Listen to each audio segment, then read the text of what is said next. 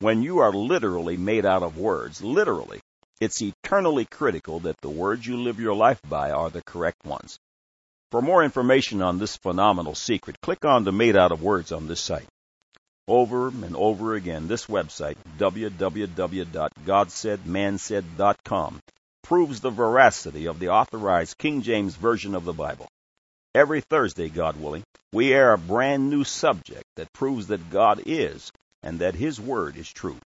Psalms one nineteen, verse one oh five. Thy word is a lamp unto my feet and a light unto my path. His word is the light of life. It never changes and is always correct. Build your house upon it. God's word is the solid rock. God said that He created the heavens and the earth in six literal days. When you track the genealogical records in God's word, you will discover that the earth is just over six thousand years old. Man said, that's absurd. Every intelligent human knows that the earth is billions of years old. That's just another reason to discard that archaic Bible. Now the record. You have probably sat in a school classroom and heard, or someone has said to you, that the world is billions of years old, or that bones have been discovered that are millions of years old. The next opportunity you have in such a setting, ask the individual to prove it. If you find someone who attempts to prove their old age position, they will typically march out flawed circular reasoning or dating systems built upon unprovable assumptions. The results of their dating systems have been proven wrong numerous times. The reason the anti-God group has never proven its position is quite simple, and that is that their position simply isn't true. Keep in mind that proof is established by two or more reliable witnesses. Where are their witnesses? Recorded history goes back approximately five thousand years and comes to an abrupt halt, and the reason for that is obvious. There isn't much history prior to that point. Because the evolutionists have no recorded history of man prior to the six thousand plus years declared in God's Word, the anti-Bible groups have no witnesses to support their pre-six thousand year old claims. In order to debunk the authority of God's Word, they created an armada of pseudoscientific theories and techniques designed to offset their lack of witnesses, their lack of proof. I mentioned earlier flawed circular reasoning. For example, if you ask the evolutionists to date a particular fossil, they would certify its age by telling you what strata it was found in. And if you pursued and asked how you can tell the age of that particular strata, they would tell you by the age of the fossil found in it. That kind of sounds like the dog chasing its tail, doesn't it?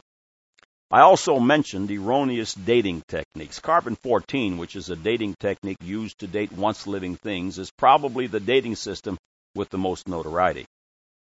After a living thing dies, it begins to decay, and carbon fourteen decays back to nitrogen fourteen. By measuring the levels of carbon fourteen left in the dead specimen, a scientist estimates its age. The carbon fourteen process has proven far from perfect. On numerous occasions, carbon fourteen measurements have shown living things to be of ancient ages, as well as attaching ages to dead things of which their ages have been certified far older than they actually are.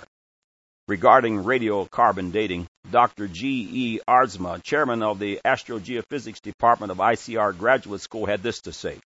At this present time, it appears that the conventional radiocarbon dating technique is on relatively firm ground for dates which fall within the past three thousand years.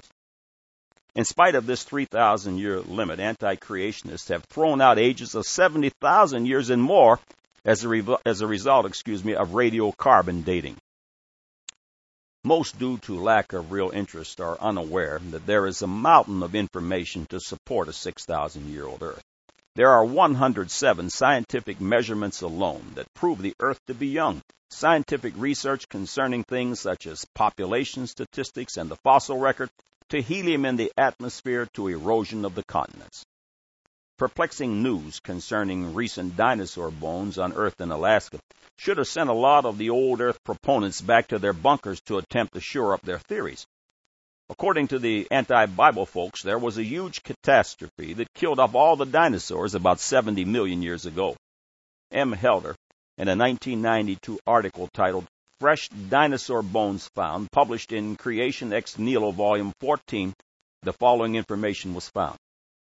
She could not accept that fresh, not permineralized, meaning unfossilized, dinosaur bones had been found in Alaska. Such bones could never have lasted seventy million years, she said. Unlikely or not, it is a fact that such bones have been found. How these bones could have remained in fresh condition for seventy million years is a perplexing question. One thing is certain. They were not preserved by cold. Everyone recognizes that the climate in these regions was much warmer during the time when the dinosaurs lived. Why, then, did these bones not decay long ago? The obvious conclusion is that these bones were deposited in relatively recent times.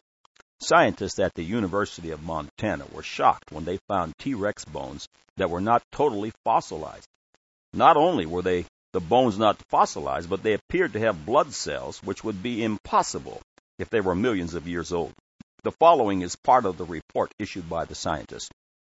A thin slice of T-Rex bone glowed amber beneath the lens of my microscope. The lab filled with murmurs of amazement, for I had focused on something inside the vessels that none of us had ever noticed before, tiny, round objects, translucent red, with a dark center, red blood cells. The shape and location suggested them, but blood cells are mostly water and couldn't possibly have stayed preserved in the sixty-five million year old Tyrannosaur. The bone sample that had had us so excited came from a beautiful, nearly complete specimen of Tyrannosaurus rex unearthed in nineteen ninety. When the team brought the dinosaur into the lab, we noticed that some parts deep inside the long bone of the leg had not completely fossilized. So far, we think that all of this evidence supports the notion that our slices of T-Rex could contain preserved hemin as hemoglobin fragments. But more work needs to be done before we are confident enough to come right out and say, yes, this T-Rex has blood compounds left in its tissues. In another effort to make fossils speak in new ways, postgraduate student Mary Schweitzer has been trying to extract D N A from the bones of T-Rex.